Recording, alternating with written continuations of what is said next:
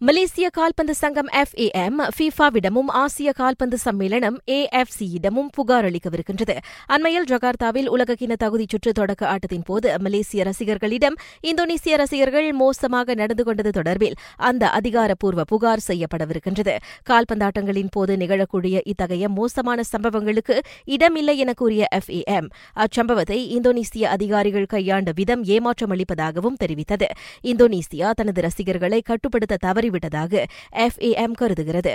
அச்சம்பவத்தில் மலேசிய ரசிகர்களின் இருக்கை பகுதிகளுக்குள் அத்துமீற முயன்ற இந்தோனேசிய ரசிகர்கள் இரும்பு பொருட்கள் பாட்டில்கள் உள்ளிட்ட பொருட்களை வீசி ஆர்ப்பாட்டம் செய்தனர். இதனால் ஆட்டம் பத்து நிமிடங்களுக்கு தடைப்பட்டு பின்னர் தொடரப்பட்டது.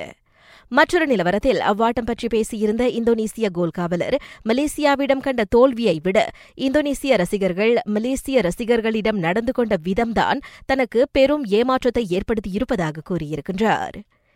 இனத்துவேச சம்பவங்களை சாதாரணமாக எடுத்துக்கொள்ள வேண்டாம் என மான்செஸ்டர் யுனைடெட் வீரர் மார்க்கஸ் ராஷ்வர்ட் சமூக வலைதளங்களை கேட்டுக் கொண்டுள்ளார் ஒரு பயனர் ஒரு சமூக வலைதள கணக்கை மட்டுமே வைத்திருக்க அனுமதிப்பது அதில் ஒரு நடவடிக்கையாக இருக்கலாம் என அவர் ஆலோசனை கூறியிருக்கின்றார்.